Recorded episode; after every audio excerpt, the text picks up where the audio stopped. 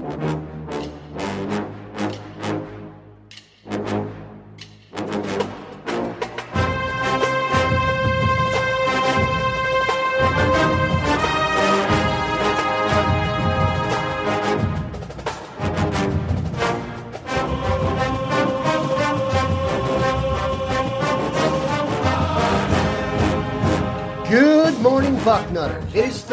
October 26th, 2023. I am Dan Rubin. This is the Bucknuts Morning Five and Change.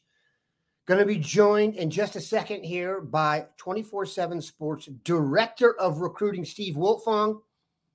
You know him, you love him. He used to be here all the time. He's gone on to greener pastures, but he has graced us with his presence today. But first, gentlemen across the nation, I have an urgent message for you. This episode is brought to you by Manscaped. The brand that took your balls to space is now launching them into the ultrasphere. Introducing the Lawnmower 5.0 Ultra, featuring a new cutting edge design and next generation dual skin safe blade heads for different shapes. It's pretty much a spaceship to take your boys downstairs to the next level. Join the 9 million men worldwide who trust Manscaped with the brand new Lawnmower 5.0 Ultra by going to manscaped.com for 20% off plus free shipping with the code BUCKNUTS. High tech for low places, Manscaped. This right here is on the cutting edge of cutting it up. Upgrade your ball trimmer and your life will follow. Once again, 20% off, free shipping with the code BUCKNUTS at manscaped.com. Your balls have been through enough. It's time to go ultra with Manscaped.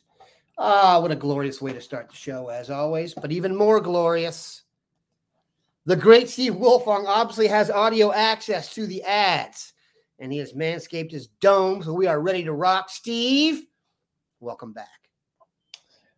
Do some people use the same thing they shave up here to manscape? Are you one of those guys? No, I actually have talked about this. Uh, thankfully, Manscaped sent us some sample products.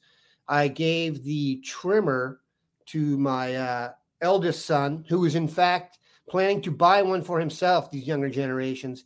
So that was a hundred dollar deal for him. And then my 17 year old, good Lord, that's, that's, that's makes me feel old. My youngest just for his birthday, I got the little, uh, they sent me the, the electric razor. And so, you knew back in the day, it had the three prongs and would like yeah. be like torture. Dude, the one they have for him, he put it on. He couldn't believe it. It's like smooth, compact you can put your finger on it. So the electric razor works for me. You're not going to have to worry about this for what's your eldest, nine or 10? Nine. Nine. So you've probably got four years. So you have to have the talk and, and we'll go from there. But let's have this talk. Major recruiting news. Um, let me preface this first by saying this is not going to be a show about the hullabaloo up in Michigan. Steve Wiltfong is a man of all the people, and it would not be probably salient for him to discuss it on this show. I haven't seen any new information on it. Um, if you want to go to the front row and see one of the 75 threads we have going on it, feel free to uh, drown yourself in their sorrow. But I digress. Eli Lee, class of 2025 linebacker from Akron Hoban, an emerging power, if not emerging, an established power in Ohio. I think we all thought he would verbally commit once he visited and got rolling. Bill put the uh, and you put the crystal ball to his name, which means he's essentially enrolled. Your thoughts on the addition of Eli Lee? Well, I like it. Anyone that Ohio State targets early in state and covets is a guy that they've done a lot of background on. Six foot three, 215 pound hard nosed, physical, second level defender that's going to be strong against the run, but a guy that can create some havoc behind the line of scrimmage, an instinctual player, and a guy that loves the Buckeyes. Had a chance to talk to him during his visit for the Penn State game, and he, you know he he obviously loved it. Uh, talked about Coach Laurinaitis and him talking very frequently. Uh, so this was a guy uh, that Ohio State built a good rapport with, targeted early, um, prioritized, and now they have him in the fold, a class that ranks number nine nationally early in the recruiting cycle. Get ready for all the Tommy Eichenberg comparisons you can stomach. What uh, about uh, yeah, um, AJ Hawk, Bobby Carpenter? They all in the same same breath there. Yeah, I think Tommy's a little bit more of the middle type as AJ. Bobby was an outside guy who pass rush ability got him to be a first round pick. But yes, Ohio has a linebacker U vibe to it, and James Laurinaitis back in town and making a lot of the calls that I think gives everybody uh, a nice comfort with that position. Speaking of comfort, another guy who visited this weekend, if you look at today's podcast, adorns the cover art with uh, a nice standard Ohio State sweatshirt on, despite being committed to Florida. He's the number one player or number one defensive end. He might be the number one player in the state of North Carolina, Amaris Williams. Yeah.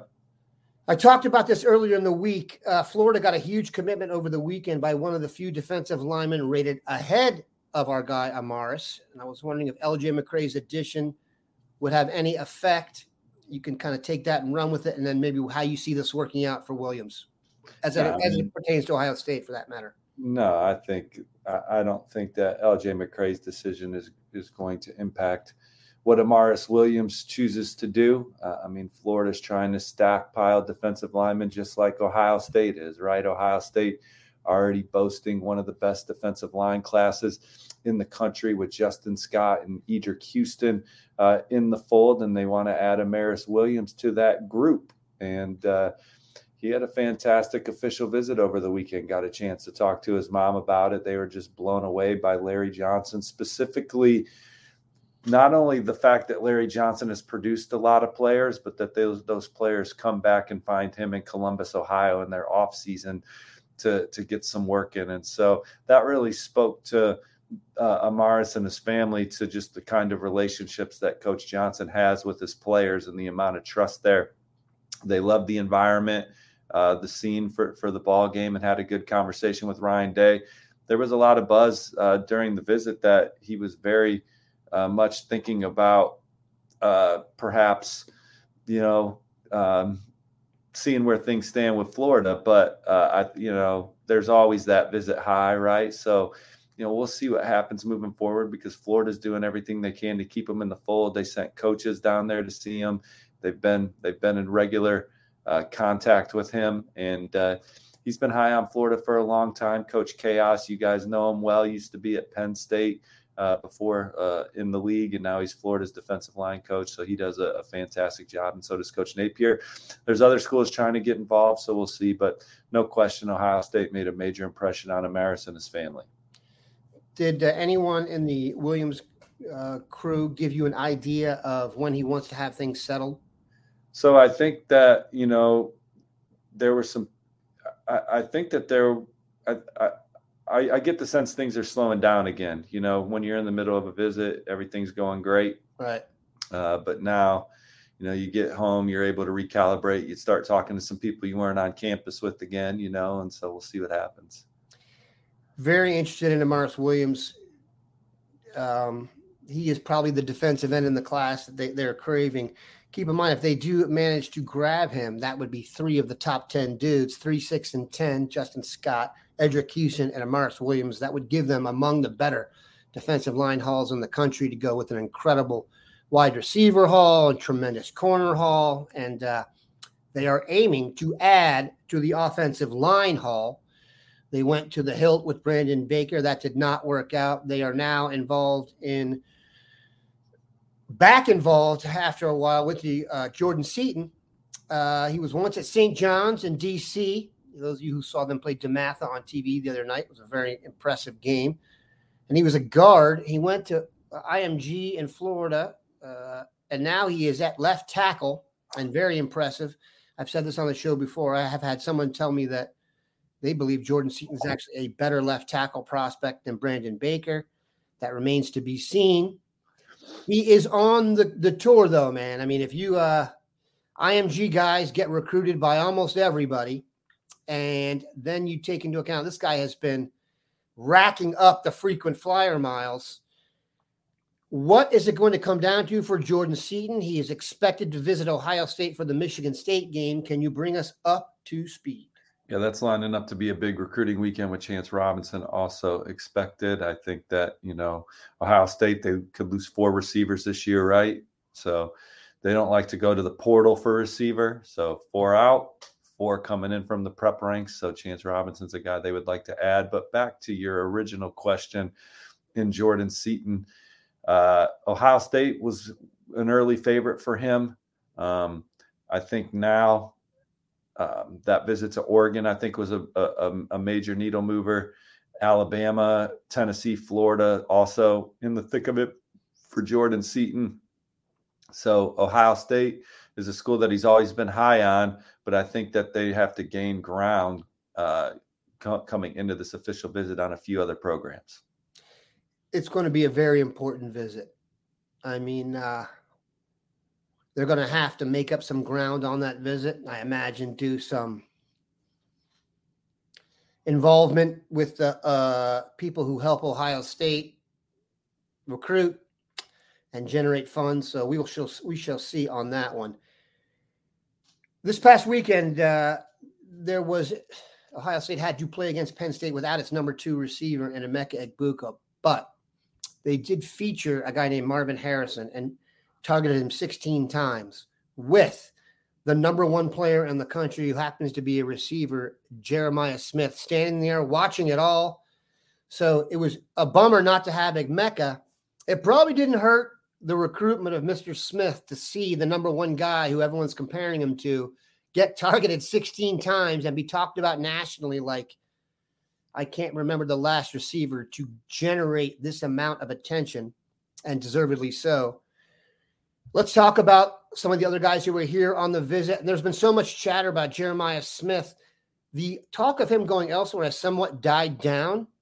Um, and I really have never thought that was going to happen. And those of you who saw Brian Hartline on this show earlier this season, he said, if I'm here, Jeremiah will be here. That was good enough for me. Bring us up to speed on what your thoughts are on Jeremiah and then other guys like Marquise Davis, Jordan Davison, dudes like that. Well, I agree. I think that um, Jeremiah Smith's going to be an incredibly tough flip for any other program. You know, Miami, Florida, Florida State, all trying to chip away uh, at Ohio State here down the stretch for Jeremiah Smith. I think he obviously knows what Ohio State's track record is, and and and Marv's going to be another uh, future first rounder, potential Indianapolis Colt. Uh, but the uh, I think the thing that really stands out to Jeremiah about Ohio State, in addition to the player development and, and the relationship he has with the staff, is knowing that the receivers have a great experience at Ohio State in their time. They just enjoy being Buckeyes. He's come on campus and spent time with with uh, Marv and and Julian Fleming and Emeka Egbuka and those guys. They they enjoy being at Ohio State, and so I think that's just another element to that recruitment that he knows he's going to get developed. He knows he's going to play in a great offense. The track record of being a first rounder, it's all there, but you also get to like enjoy yourself while you're there at the same time. I think it all works out. You know, obviously, I think Ohio State does a terrific job with the players in their NIL uh, that they provide. So they really just, you know, it's just players like being there. Yep. Um, you know, Mm, trying to get more players to come in the 2025 class. We talked at the top, Eli Lee, now part of a 24 7 sports class that ranks number nine nationally. And they're going to land some other guys that, you know, ultimately visited from the weekend. Like it would be surprising, I think, to see top 247 running back Marquise Davis anywhere else when all said and done. You know, he he's high on Penn State. I think Tennessee's in there among others, but you know, he had a great visit. Um, he, he talked about the dominant nature uh, of the program and and how versatile the offense is. So I think uh, Ohio State's in, in a fantastic spot for for Marquise Davis. Another running back that they're in a great spot for. He was not there this weekend, uh, but since we're talking running backs, is Jordan Davison from California, Santa Ana Mater Dei. He's a guy that Ohio State's going to have a great chance to land in, in the 2025 class as well. But there was just, you know, I think Ohio State's the one to beat right now for Devin Chan- Sanchez, five star corner from Houston, Texas North Shore. Now there's going to be some stiff competition there. Alabama, LSU, a&M to name a few but uh, him and his family always have fantastic experiences when they're on on the ohio state campus they they love the atmosphere uh, they just like the way the staff carries themselves. Just called it an outstanding culture, winning tradition. and uh, Coach Perry Eliano, Coach Walton. They've done a fantastic job there. Mark Zackery, the fourth from my neck of the woods in Indianapolis. Ohio State's very well positioned for mm. him. Uh, Trey McNutt, you know, uh, another Dorian Brew. Dorian Brew. So Ohio State's in the middle of some of these blue chip battles early for them to get a big win against Penn State, um, play a great second half. Um, I, I, think that uh, you know this is a this is a recruiting weekend that they'll reap rewards from down the roads. I'll tell you a little silver lining to this as well. Ohio State is putting together, I think, for 2025, just an incredible haul at defensive back. At least they're in a position to do Lining so. Up. Lining up. And if you consider the fact that they're merging with the Pac, whatever it is, Pac 12, and all those teams are not physically based, those are passing offenses. We are going to be really set up to transition, be able to put throw four, five corners on the field to play those spread offenses yet still have the core of our program be physical. Um, good planning by the Buckeyes, I might add. One guy they've asked about is Jamie French, FF French, yeah. Yeah. Uh, Alabama committed player who was visiting this past weekend. Yeah, so he was one of the players that I had a chance to catch up with afterwards, and I mean, he said the atmosphere was outrageous, and you know the consistency of the wideouts continue to catch his eye. You know, I don't I don't have anything beyond that. He had a great time there, and again, Ohio State. What's, what's Saban's vibe on that? There used, to, you know, I don't know if you remember this. Things have changed so much, but there was a time, good lord, three, four, five years ago, where when you were committed, you were not to visit. There were some programs that I remember Mark Dantonio at Michigan State. If you wanted to visit elsewhere, you had to decommit. Um, how does Saban feel about Jamie French coming on up? I think he's more in the camp of like Ohio State, like right. you just do what you got to do. Right. Um, Clemson's still in the uh, camp of not only the Stone Age. Oh, excuse me. Go ahead. Not only can you not, you know, they don't like their committed guys to take visits, but if you're committed elsewhere, you can't visit them till you decommit. So if you're, what do you make of that? What do you make of old Dabo? That's what, and he didn't take transfers. I mean, what's going to happen? Is he going to have to change, or is just I imagine that's not such a fun thing to be a part of right now. Uh, right. Um, I mean, they they won the ACC though last year, right? And I understand that we live in a world where most people are national championship or bust, sure. and I understand that's the expectation that he's put in place at Clemson, and he knows it because he's won two national titles. But uh, my take on Clemson is this: I think that he's had some major coaching turnover on his staff where they had at one point as good a continuity as anyone in America. But not only that, like those coaches were awesome coaches. They're very uh, good. Elliott and Venables. Yep. Jeff Scott, Tony Elliott, even Chad Morris. Mm-hmm. Uh, you know, like, so when you lose guys like that and you don't replace them with the same caliber all the time, I think it it shows up. Um, and, and, you know it's hard to win every game. It's hard to win a national championship. you know, so I'm not down on. I, it's like a trendy thing to like get into Coach Swinney's code of ethics for college football roster development, but I know that all the people that play there have great experiences yep. and love it.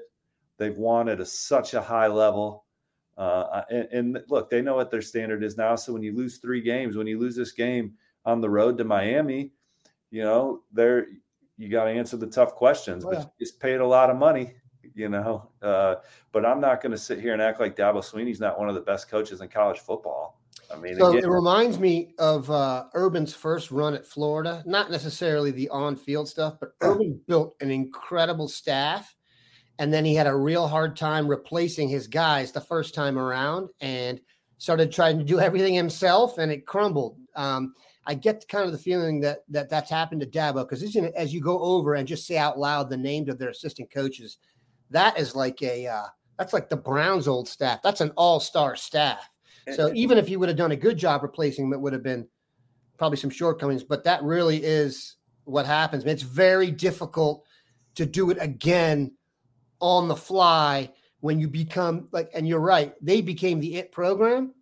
It's kind of like the Eagles this year in football, where they lost their offensive coordinator and defensive coordinator the year before. So that's tough. I, I'm thankful it has not happened at Ohio State. Go ahead. In Clemson, they also had some of the best players of the decade, right? I mean, particularly at the quarterback position.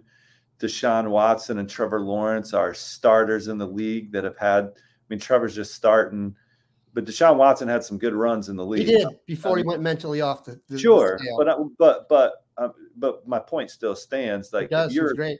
You can come to Sunday and be one of the better players in the league. I mean, like yeah. So they had guys like that walking around on their defense and and, and offense too, and so. You know, they they, they really haven't replaced their skill guys though. Exactly, like say their receivers were, used to be scary. They had some of the most explosive players in the country in their backfield and at wide out. They don't have that element right now. So yeah, it's now they have a really good receiver class committed right now. So um, we'll see what happens if they can turn. You know, he's turned that roster over twice. He's won two national titles with two different rosters. So uh, I'm not going to sit here and fire him after three three losses. I guarantee you, I'm going to get complaints about how much we talked about uh, Dabo, but I do think it's interesting. Um, generally speaking, Ohio State right now, 2024 is the number two recruiting class. There's really no path for them to finish number one, is there? Not unless Georgia starts losing a bunch of guys. But look, this class is awesome. I mean, yep. you, you you're talking about um, the D line, the D line class right off the bat with with with Eddrick Houston and Justin Scott. Those are two guys that can make an immediate impact and be two of the best players in America in a game where you got to have a great quarterback yep. and then you got to be able to be a defense that can make things happen behind the line of scrimmage on running downs and pass downs and and, and those guys give you that obviously the receiver group is unbelievable yeah, aaron scott to beat michigan for aaron scott was huge it's a nice offensive line class right now. I got to see Ian Moore play last Friday. He goes both ways out of New Palestine there. He's got he's got one of the best high school football coaches in the country. Kyle Ralph played at Cincinnati St. Xavier, then played at North Carolina, and he randomly ends up in this city, New Palestine, because he married a girl from New Palestine. One year, Kyle Ralph was the offensive coordinator, the defensive coordinator, and he's a strength coach for the whole school. And he's won several state titles uh, but uh, he's an offensive line guy that's coaching Ian Moore, big culture guy. Um, so Ian Moore is going to come in with the right mentality at Ohio State. He's playing on both sides of the ball. Has a good motor, um, but I just like his potential as an offensive lineman. Good heat, good feet. Excuse me, strong physical football player uh, that can bend and move. That's got a lot of developmental upside for Coach Frye. Oh, Frye was very high on him. Frye, of course, attended the University of Indiana. So getting a player from the Hoosier State is certainly something that uh, they can chew on. What are your plans for the weekend, Steve? Do they send you out on the road now, or do you monitor from a satellite? How does it work? Yeah, so I, you know, state playoffs are going on in the in the Hoosier State, so we'll move around, move move around there, and then certainly continue to work the phone lines on the biggest recruiting stories out there. Yeah, so we will keep an eye on Jordan Seaton here as he comes for the Michigan State visit. That tends to be, I think, the biggest one out there. And we will chronicle Amaris Williams as we go here. That is a biggie. We appreciate the Fong stopping by. I fully grasp people that most of your comments are not about recruiting today, but duty calls, and there's really been no developments on that side either. And I can't print or post cheater, cheaters, khaki eaters uh, enough. So we appreciate the Fong stopping by. Who knows when we'll get him again? We can only be so lucky. Have a good one, Bucknutters. Take care, y'all. See you on the front row.